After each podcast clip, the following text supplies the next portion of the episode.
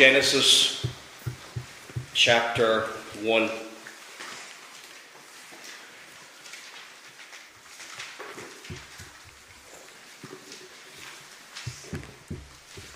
And when you find Genesis chapter 1, we're going to be reading from the sixth day of creation, which is in verse 24 to the end of the chapter, verses 24 to the end of the chapter. But I'd also like you to have Romans chapter 1 open as well. Just have your finger in Romans chapter 1. So that's Genesis chapter 1 and Romans chapter 1. If you have those ready, that would be wonderful. Because this evening we're going to be examining the question why are we here? Why are we here? The service of worship here this evening, we'll be looking at the topic found in question one and question two of the Westminster Larger Confession under this title. Now, this style of preaching, it's a little bit different from the mornings. In the mornings, we're going to be working through First John, a style that has been used at least back to the Reformation. But there's also been another type of preaching that is very common among various types of Reformed churches. It's known as catechism preaching or catechetical preaching. And basically, what that is, is the topics found in the Westminster Larger Catechism or the Heidelberg Catechism, depending on which one you go through, are being preached through. Now, this is preaching, it's not a lecture uh, or a Bible study in that sense. Those are good things, and they inform the mind, and they're very good things. But preaching is primarily to be aimed at the heart and at the conscience. And they're different in focus in that sense. And the theme we're going to be looking at will, over the, the next coming evenings, Lord willing, will be coming from our standards as Reformed Presbyterians, as Christians. We believe certain truths, and we ought to know what those are. And not only to know what they are, to love them and to boldly profess them before a lost world. I also want to make clear as well we're not preaching from the catechism. Uh, in case anybody thinks we're going from the catechism and expositing and going through the catechism. What we're doing is we're going through the topics in the catechism and going to the Word of God and showing where they are to be found and showing what the Scripture teaches on this topic. So, this is going to be much more topical than in the morning sermon. All legitimate preaching is from the Word of God. It must come and originate from the Word of God to be preaching at all. Anything else does not have authority. So, this evening, our first topical sermon from the Catechism is going to look at why. Why are we here? And you might be thinking, what, here in this building, here in Rathfriland? There's a certain sense of that as well. But I mean, why are we here on this earth? Why do we exist at all? Have I ever thought of that question? It was a question that came into my mind before I became a Christian. Why am I here? What is good? What is evil? How do we know these things? Why am I alive? Why do I exist? Does my life, your life, and the life of all image bearers have purpose. Have purpose. So we're going to look at these two passages now as we're going to read from God's holy word. So, Genesis chapter 1, we're going to read from verses 24 to 31. Before then, we'll turn over to Romans 1. So, Genesis 1, verses 24 to the end of the chapter, let us hear God's holy word. Then God said, Let the earth bring forth the living creature according to its kind, cattle and creeping thing and beast of the earth, each according to its kind. And it was so. And God made the beast of the earth according to its kind, cattle according to its kind, and everything that creeps on the earth according to its kind. And God saw that it was good. Then God said, Let us make man in our image, according to our likeness let them have dominion over the fish of the sea, over the birds of the air, and over the cattle, and over all the earth, and over every creeping thing that creeps on the earth. So God created man in his own image. In the image of God, he created him. Male and female, he created them. Then God blessed them. God said to them, Be fruitful and multiply, fill the earth and subdue it. Have dominion over the fish of the sea, over the birds of the air, and over every living thing that moves on the earth. And God said, See, I have given you every, every herb that yields seed, which is on the face of all the earth, and every tree whose fruit yields seed. To you it shall be for food. Also to every beast of the earth, to every bird of the air, and to everything that creeps on the earth, in which there is life. I have given every green herb for food, and it was so. Then God saw everything that he had made, and indeed it was good. So the evening and the morning were the sixth day. And please turn with me now, if you will, to Romans chapter 1. Romans chapter 1, and we're going to read from verses 15 down to verse 23. Romans chapter 1, verses 15 down to verse 23. Let us hear God's word. So, as much as is in me, I am ready to preach the gospel to you who are in Rome also.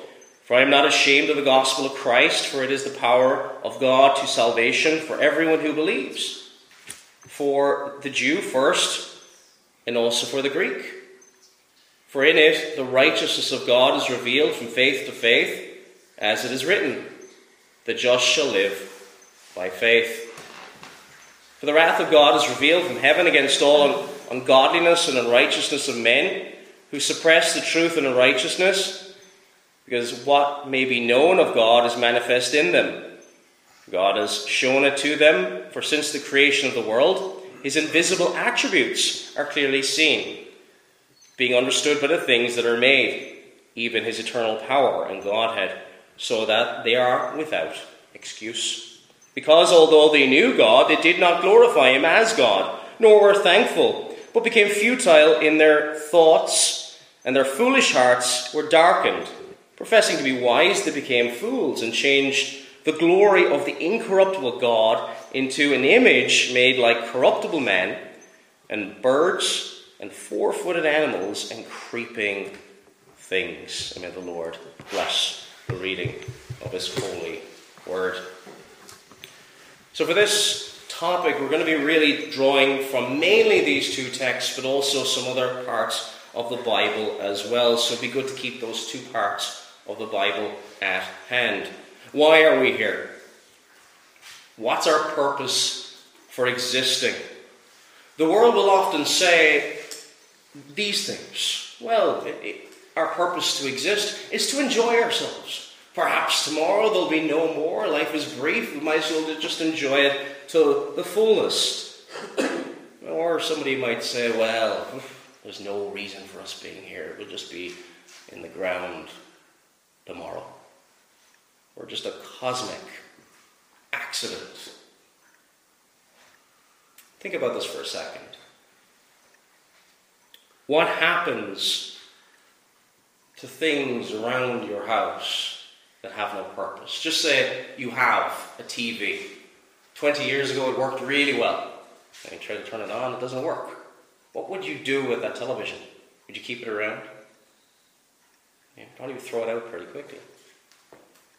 It has no purpose. It just sits there and doesn't do anything. What is the tragic consequences for this generation that believes we're here and there's no purpose to life whatsoever. And we see it all around us, don't we? Tragic cases of young people, depression, and other things like that that come from it. And this teaching, it denies reason. It denies logic.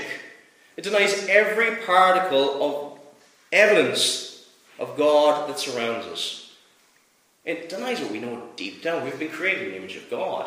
We know when we do something wrong. This is why universally across the world you'll find murder being detested and hated, no matter what society you go to, because that law has been imprinted in the heart of man. We may suppress the truth and unrighteousness. But we've been created in the image of God. We have a conscience. All of us have a conscience. And we know we've been made for a purpose. We've been made for a reason. We've been made to imitate our Creator, our God, our King. It's not for the reasons the world tells us. The world tells us uh, what the creation created itself, or it was always there. But what does, the, what does nature teach us? If I came to this, this pulpit, this desk, and said, hmm, it made itself, what would you think about that? It just made itself. It, it just, just wait long enough, over billions of years, you'll eventually get a table. It, it doesn't make any sense, does it? When we find things around us, we don't think that it made itself or is eternal. We just oh, the world has always been there. Not at all. Not at all. Only God is from eternity. So, why are we here? The first purpose we're going to look at, why are we here, is number one, to witness His glory. To witness His glory. If you ever go into an art gallery and you're looking at paintings, or you go to a concert and you're listening to music, why is this on display?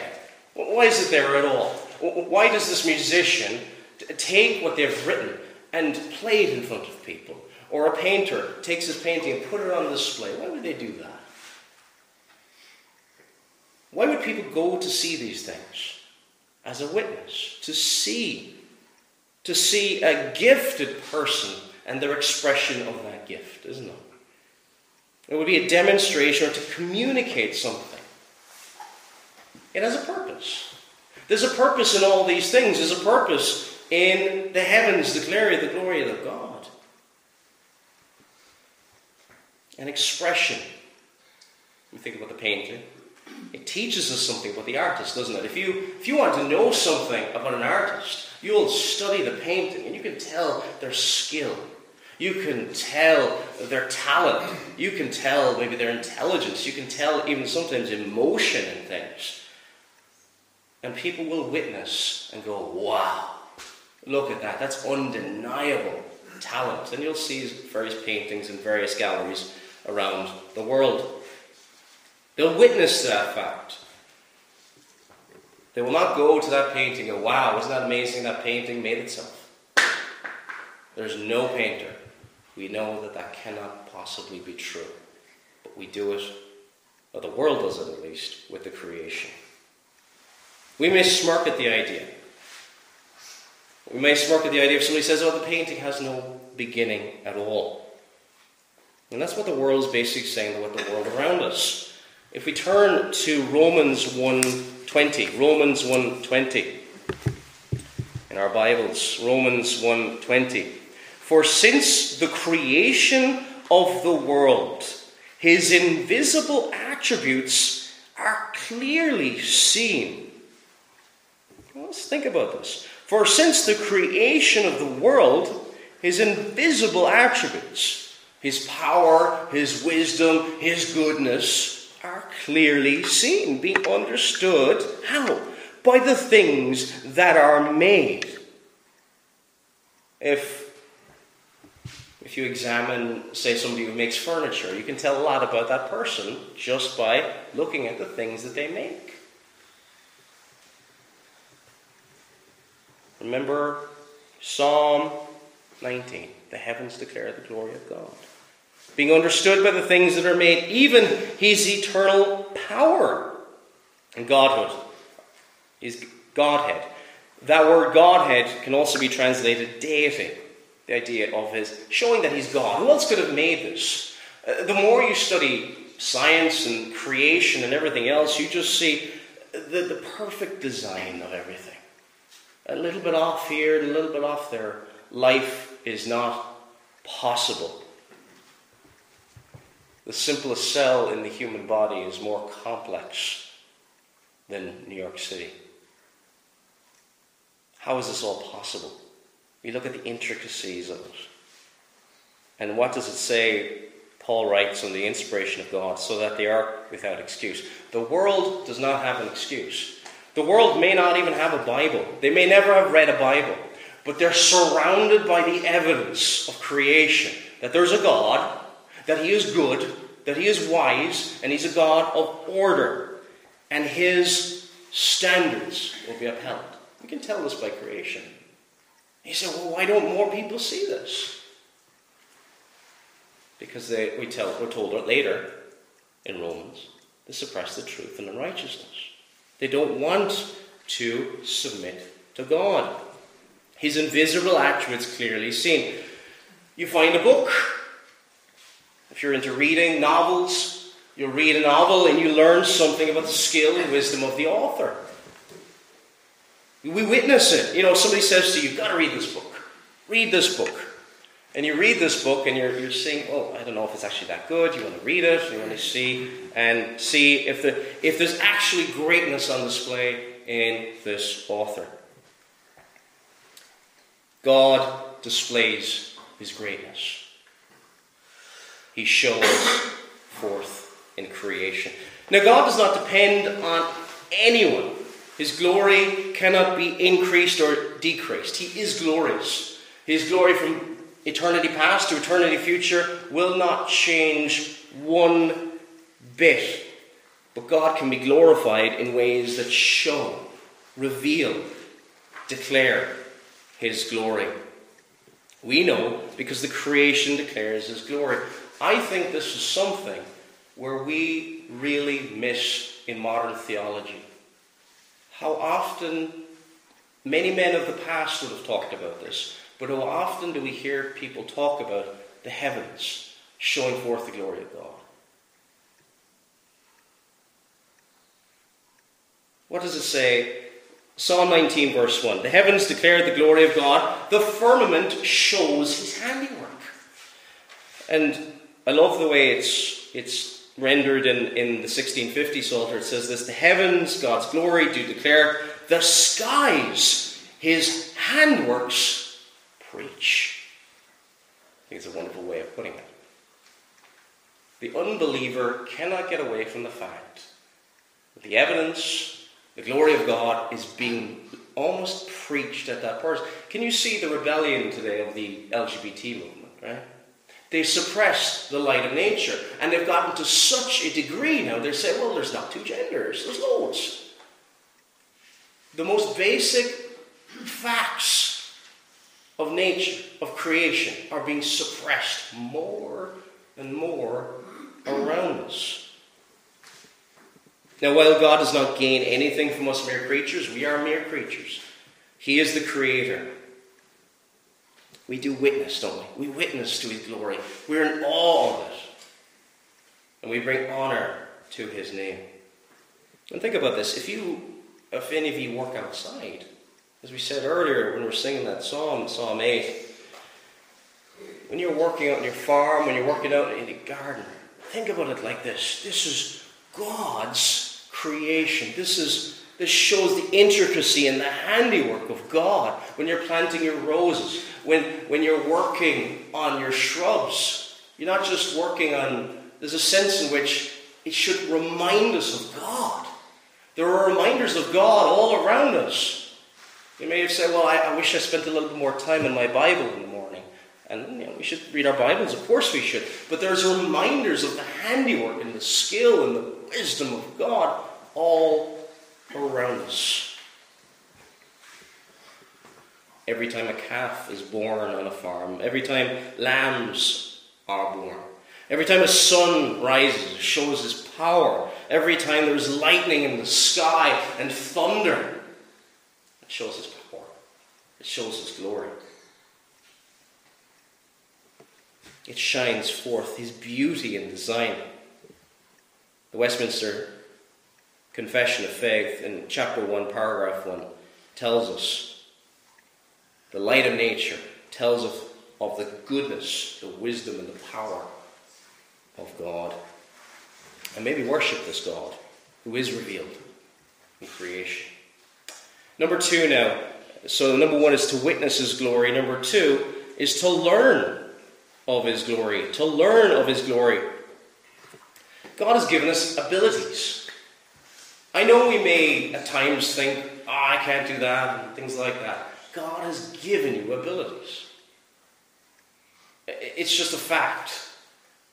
If you're a believer in Jesus Christ, you serve some function in the body. Put it like this if you take out any part of our body, say, which parts of our bodies are useless? Every part of the body is important. We all, we all serve some part of that. We all have abilities, some more, some less, in different areas. And He has made us in His image. Why? That we may learn of Him. That we may be like Him. Now, we can't be like Him in certain ways. We can't be omnipresent. We can't be everywhere, can we? But we are to be imitators of God in his moral purity and character. It talks about this in Genesis 1, verses 24 to 26. Genesis 1, verses 24. Then God said, Let the earth bring forth the living creatures according to its kind, cattle and creeping things, and beasts of the earth, each according to its kind. And it was so. And God made the beasts of the earth according to its kind, cattle according to its kind, and everything that creeps on the earth according to its kind. And God saw that it was good. Now, verse 26. Then God said, Let us make man in our image, according to our likeness. And we can we see evidence of this all around us. Men are different to the beasts. Man is a worshipping creature. We will worship something, won't we? All of us. But you never see this from a dog, a cow, or anything else like that. We, have, we are different. We have been created in the image of God. According to our likeness, let them have dominion over the fish of the sea, and over the birds of the air, and over the cattle, over all the earth, and over every creeping thing that creeps on the earth. Basically, to subdue the earth to the glory of God. To use all that has been given to us to glorify God. As it says in Matthew 6, verse 10, Your kingdom come, your will be done on earth as it is in heaven subduing the earth, that it may give glory to God, being like God in moral character, that we may learn. It says in 1 Peter chapter 1, verses 13 to 16. Therefore, gird up the loins of your mind, which is basically ready your mind, be sober, and rest your hope fully upon the grace that is brought to you at the revelation of Jesus Christ as obedient children, not conforming yourselves to the former lusts, as in your ignorance but as he who called you is holy, you also be holy. In all your conduct. Why? Peter tells us because it is written, Be holy, for I am holy. And he's quoting there from Leviticus. Be holy, for I am holy. It tells us in Ephesians 5 1, therefore be imitators or followers of God. There are ways in which we are to be imitators of God. God is good, so too are we to be. God is holy, so too are we to be.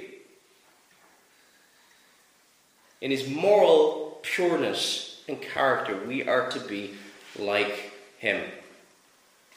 So we see the light of nature revealed all around us, as we saw in Romans 1:20, the unbelievers without excuse.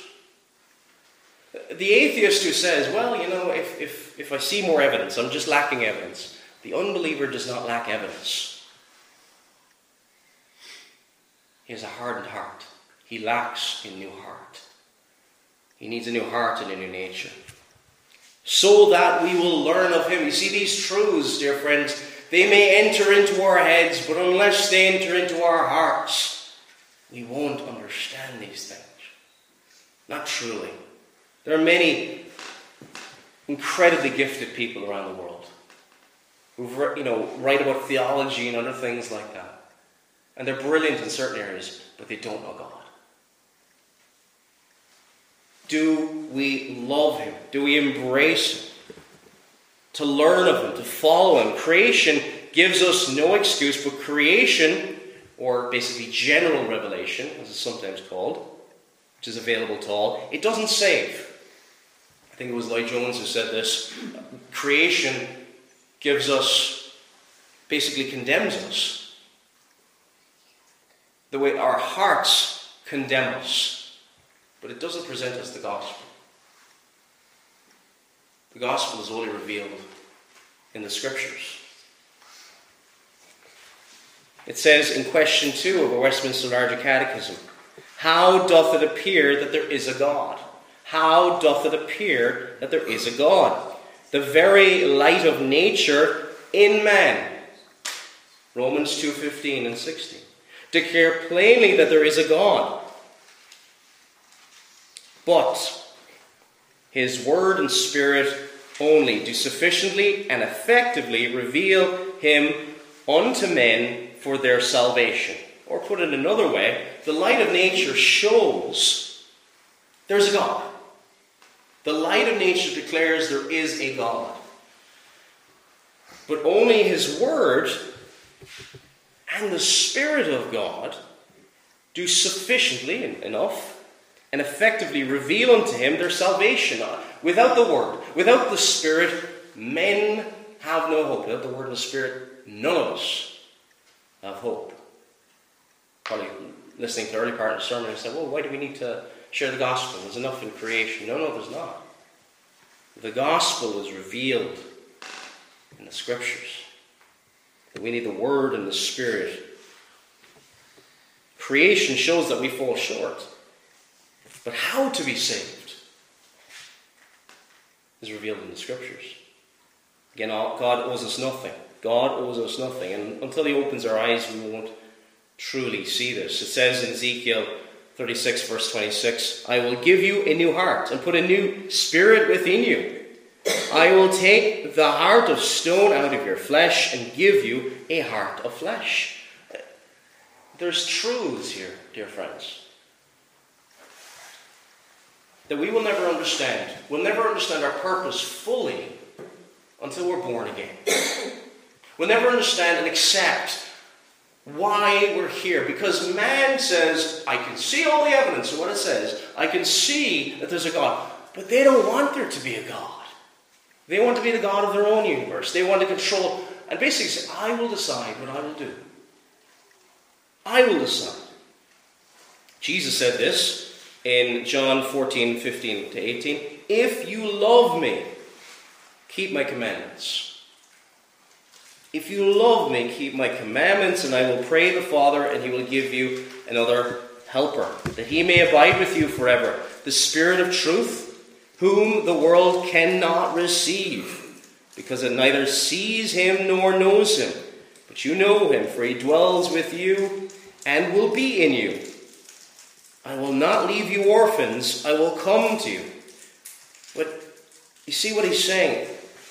Keep my commandments, and in order to keep the commandments, we need to learn these things, don't we? We need to learn what it means to be holy, to be righteous, and what it means to be like him. So we've looked at two purposes there to witness his glory, to learn of his glory. Number three now is to enjoy his glory to enjoy his glory. Question one of the Westminster Larger Catechism says this What is the chief and highest end of man? And the answer is this Man's chief and highest end is to glorify God and fully to enjoy Him forever. Now, have you ever thought about what that question is saying? What is the chief and highest end. What does that word mean, end? Well, that word means purpose. Or for what reason was this person or thing made? Everything, whatever you make, if you make anything, you make it for a purpose. Even if you say, well, it's just, uh, I want to just, you know, have fun. Well, there's still a purpose. Everything you're making, and if we've been made, we have, We've been made for a purpose glorify God and to enjoy Him forever. Now, as we were, we were looking at this morning, we mentioned this morning's sermon, Sometimes we can think of the real holy ones, and I think maybe the first century Pharisees kind of got this reputation as well. The, the, the, real serious ones are the holy ones. You know, the real serious, there's no joy at all kind of going on. You know, they're, the, they're really serious all the time. Now, we've all got different personalities, before I say anything else. We've all different personalities. Some of us like to joke a bit more than others, some of us are, are more prone to be serious people. Yet, we must not think that our Christianity is to be absent from any enjoyment. Real danger of that. It's amazing how that can happen at times. There's a sense in which Christians should be the most joyful people on this earth. Now, I know we will go through struggles. I know we're fallen. And you know what? We will go through a range of emotions. And I talk about joy, we may go up to 12 out of 10 on our joy at times, and we might, might go to minus 2, where the world might go be, be between 5 and 6. Some of the most godly people to ever walk upon the face of the earth have hit the lowest pits. People like Spurgeon, people like Luther. That's the reality of the situation. We struggle. We, we absolutely struggle. But our purpose is to enjoy. Enjoy His glory. If you don't enjoy God, you won't want to be here. I'll be like, what else can I do on a, on a Sabbath evening?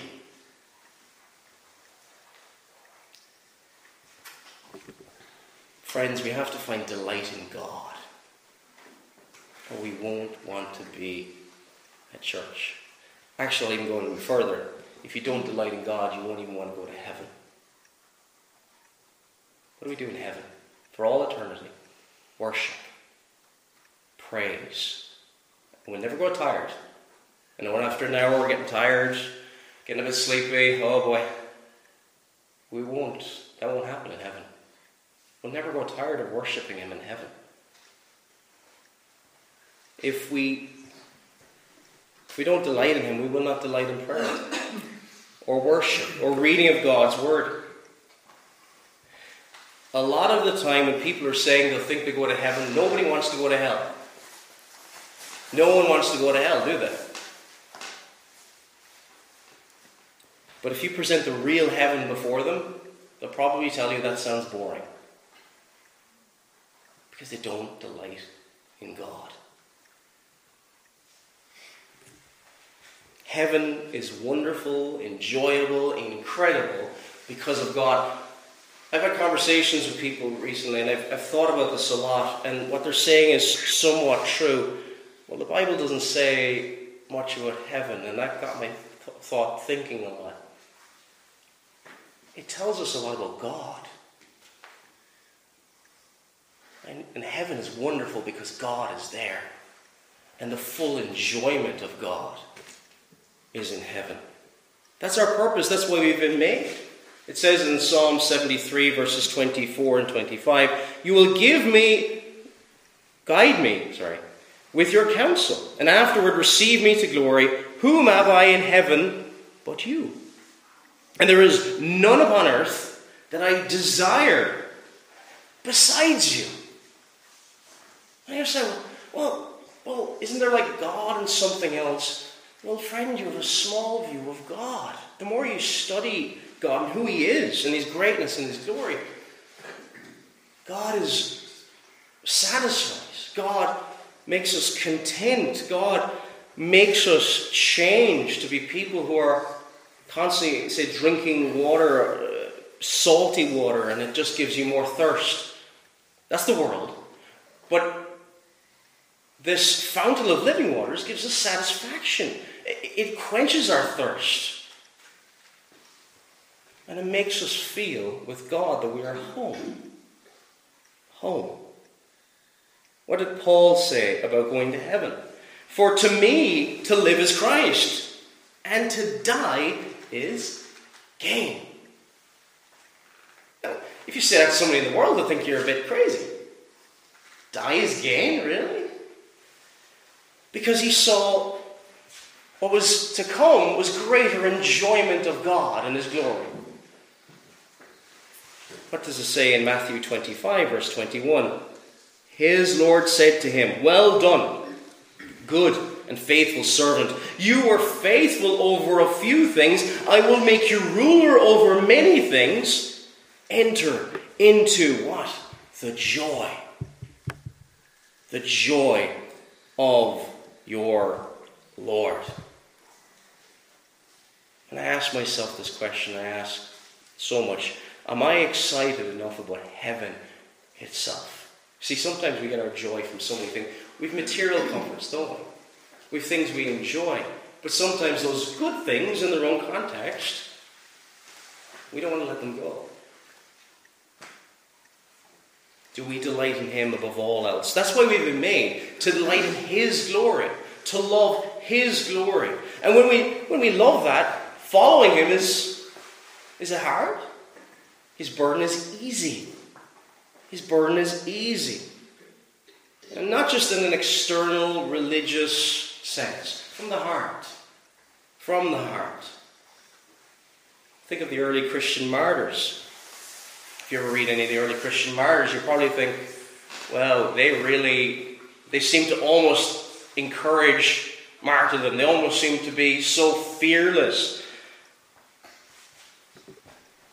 But think of it this way they enjoyed God above all else. And they could not wait for further enjoyment of Him. If you think of the person running the marathon, was it 26 miles that you run in the marathon? And there's pain and suffering. Why do you keep going? Because once you get to the end of that, there's a euphoria feeling. Yes, I ran the marathon, what, three hours or whatever it is.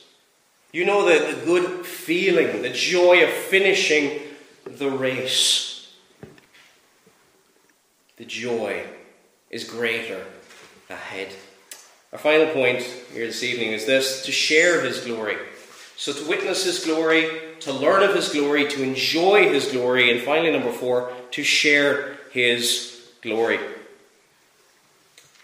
Sometimes religion can be described as a private thing. You know, just you keep your religion to you, that's all good and happy, and just don't tell me about it. I don't know if you've ever been in a work situation where you've been told that. But it says here in Romans chapter 1, Verse 21 Because although they knew God, they did not glorify Him as God, nor were thankful, but became futile in their thoughts, and their foolish hearts were darkened. Professing to be wise, they became fools and changed the glory of the incorruptible God into an image made like corruptible men, and birds, and four footed animals, and creeping things. A private Christianity where nobody sees it and it costs us nothing in the world is not biblical Christianity. It's not.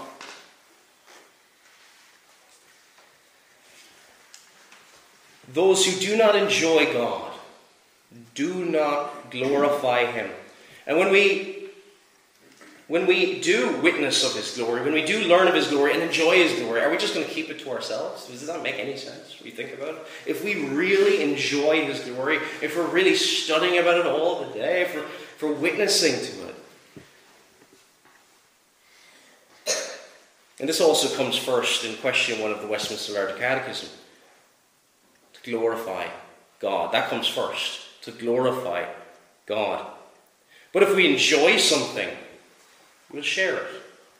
And we share it so that other people may witness. We share it so that other people may learn. And we share it so that other people may enjoy His glory. Sometimes we present the gospel like this You don't want to go to that nasty old place, hell, do you? Come on now. Catch yourself. We do kind of sometimes, and I, I'm guilty of it myself. Rather than saying, why would you give up this? Why would you, your own soul, for mere dust, ashes, that which will not satisfy, for that which will satisfy? God is wonderful. There are many across Northern Ireland, you always notice people are very proud of their gardens. People love their gardens, and a lot of them are very impressive. But do people have gardens so they can just hide them away?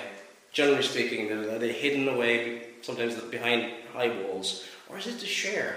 There's something wonderful about gardens, isn't there? You walk past them and they almost put a smile on your face. The beauty of creation. Should we not share the joy of knowing God? Wherever possible. Sometimes, yes, people will shut the door on us, and we respect that. But we don't hide it away. There's a sense in which it's almost like you're wearing perfume or deodorant or something. Somebody comes up to you, and it's what, what, what smell do we have from us? The smell of Christ. Everyone knows what we're about. For the world, well, they're going to find it a stench. What did Paul say? Paul said this in verses 15 and 16. When we think about this, Paul was not ashamed of the gospel. He said this, Romans 1:15, "So as much as is in me, I am ready to preach the gospel to you who are in Rome also, for I am not ashamed of the gospel of Christ, for it is the power of God to salvation to everyone who believes." His love for God meant he was not ashamed of this. He's passionate about this. He loves his God. He sees what he's rescued him from. If you support a football team, you're going to see you at the games. You're going to see you at the stands. You might even see you wearing the jersey of the team. The, and all these things, if you're supporting them, Northern Ireland or wherever else. We share our enthusiasm about things that don't come as close to God, of what makes Him special. And you might be here this evening and thought, well, look, this isn't my job. That's, that's your job. You're the one who's supposed to tell everybody and invite them to church and maybe the other elders as well. And yes, it is. But it's every Christian's responsibility to share in whatever sphere he finds himself or finds herself in. We're called to do so. How do I know this? It says in 1 Corinthians 10:31, "Therefore, whether you eat or drink or whatever you do, do all to the glory of God." The most basic things in your life, eating and drinking. How much more everything else? For, all, for of him, through him, and to him are all things, to whom be glory forever. Amen. Is Romans 11:36. Why are we here? Why are we here this evening? If eating and drinking is to be done to the glory of God, the most basic of tasks, what about worship? Worship is to be done to the glory of God. And people may say, well, you know, I, I have a preference this way. What does God want in worship? What does God want in our home? What does God want with our hearts? He wants our hearts, our evangelism, all done to the glory of God, because this is why we're here. Again, to go back to the, the picture of the television. He wanted to He wanted to do what it's meant to do. This is what we're meant to do. Whatever we do, whatever we're involved in, even the smallest thing, the most insignificant thing, is to be done to the glory of God. Dear friends, could you answer this question? If, so, if somebody came out to you in the street and said to you, Do you know why you're here? Do you know the meaning of life? There used to be a television program done by RTE years ago called The Meaning of Life. Not a single guest that I've ever seen could get the answer right. The real meaning of life is we're here to glorify God and to enjoy Him forever. Amen.